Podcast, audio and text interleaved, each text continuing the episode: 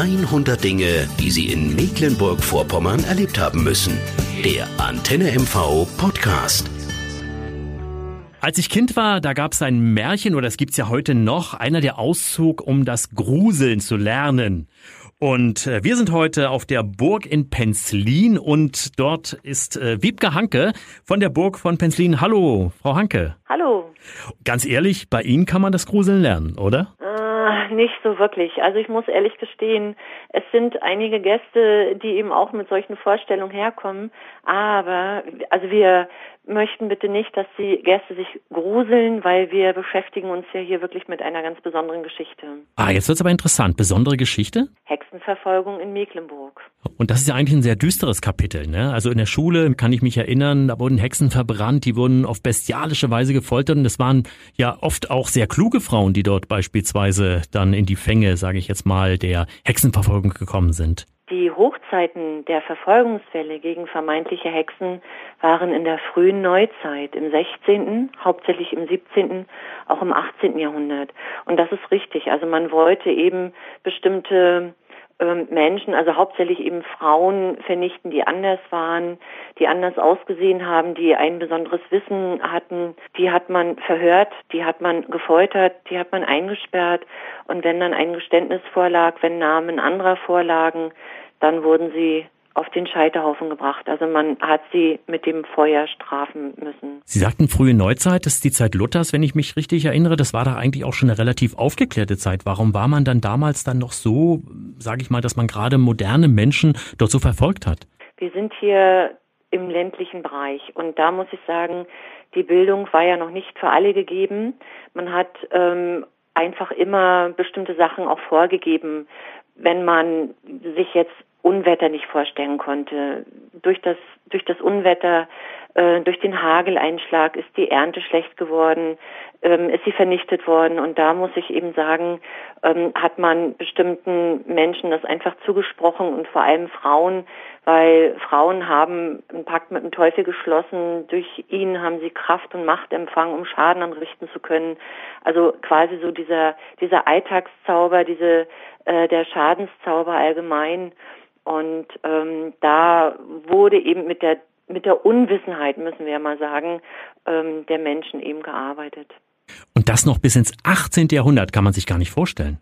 Zeit der Aufklärung. Woanders blühte das alles schon. Das war doch recht fortschrittlich und ähm, hier in Mecklenburg doch recht spät. Wir leben in einer Zeit, äh, uns geht es gut.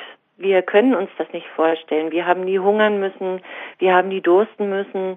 Und äh, das war eben doch noch ähm, diese Hungersnöte, die ja durch die kleine Eiszeit, die Pestwelle beziehungsweise durch den Dreißigjährigen Krieg eben sich immer noch ähm, ja so nach hinten geschoben haben. Und äh, warum gerade auf der Burg Penzlin? Oder ist das nur eine von vielen Burgen, wo es das gegeben hat? Und dort, äh, wie gesagt, hat man jetzt äh, auch diese, diese Ausstellung dann gemacht? Dazu muss ich sagen, jeder, der eine oder die Gerichtsbarkeit ausüben durfte, hat sie ausgeübt. Und wir sind ursprünglich die Wohnburg derer von Malzahn gewesen. Und die Nutzung kippte aufgrund ihrer Gerichtsbarkeit. Das heißt, sie durften die Prozesse durchführen. Und deswegen ist das hier alles im Komplex. Das gütliche Verhör hat man hier ähm, abgehalten. Man hat ähm, die Folterwerkzeuge gezeigt, man hat sie gefoltert, eingesperrt. Das ist aber recht häufig in, in Mecklenburg beziehungsweise eben in Deutschland äh, vorgekommen. Aber wir sind so in dieser Art die einzigen, die noch übrig geblieben sind. Was kann man bei Ihnen denn sehen? Also die Folterwerkzeuge, das Hexenverlies, sind das alles auch Originale, die man bei Ihnen dann sehen kann? Die Keller sind definitiv im Originalzustand, aber die Werkzeuge nicht. Das sind alles Nachbildungen. Und wie läuft dann so ein, ein, ein Rundgang bei Ihnen ab? Man bekommt sicherlich auch äh, einen geschichtlichen Einblick und dann äh, die, die praktischen Dinge oder? Wir begrüßen unsere Gäste im Rittersaal. Dort gibt es eine kleine Einführung ganz allgemein zur Burggeschichte, bevor wir dann ins eigentliche Thema steigen.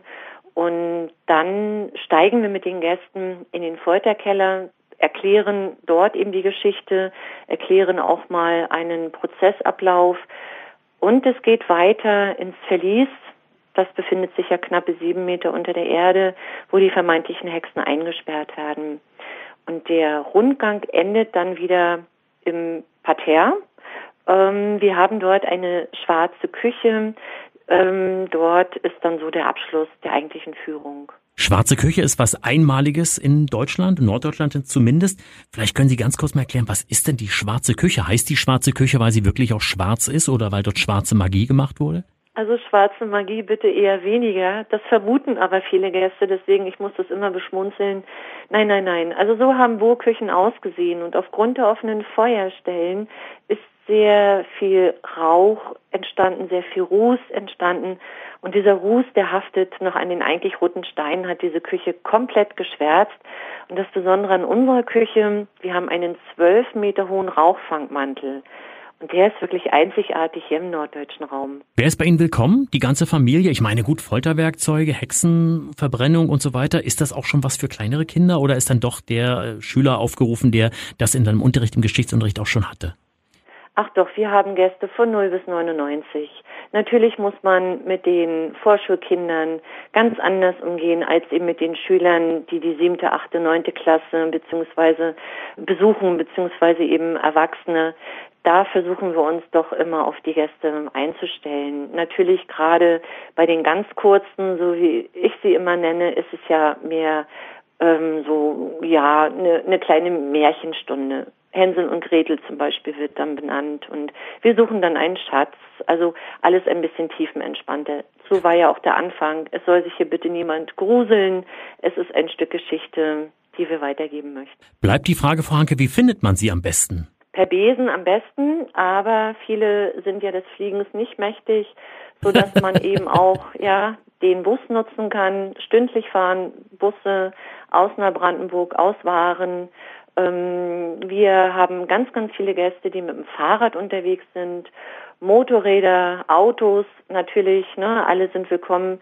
Wir haben direkt vor der Burg einen Parkplatz, wo man dann eben auch parken kann. Und auch zu jeder Jahreszeit. Jein, da muss ich ein bisschen, nein, also wir haben Sommer- und Winteröffnungszeiten.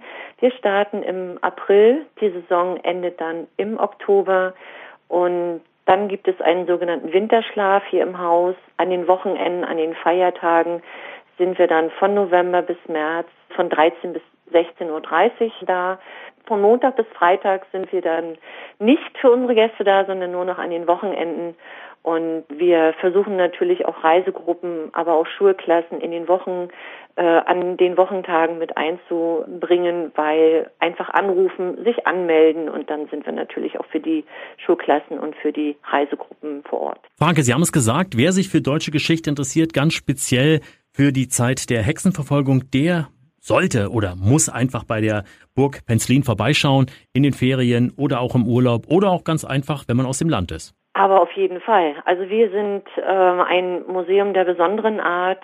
Das klingt jetzt vielleicht von mir ein bisschen arrogant, aber es wird von vielen, vielen, vielen Gästen bestätigt, zumal wir eine gute Kombination hier im Haus für unsere Gäste ähm, haben. Wir haben im oberen Bereich sehr viel Lesematerial, den theoretischen Teil, und wir haben eben durch den Rittersaal, die Keller und die Küche eben doch etwas zum anfassen. Neugierig auf Mecklenburg-Vorpommern geworden? Noch mehr Geschichten über die schönsten Dinge bei uns im Land hören Sie in der nächsten Folge der Antenne MV Podcast.